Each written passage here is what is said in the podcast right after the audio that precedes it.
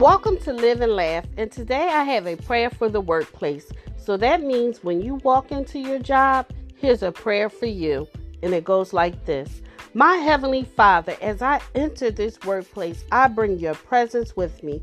I speak your peace, your grace, your mercy, and your perfect order in this office.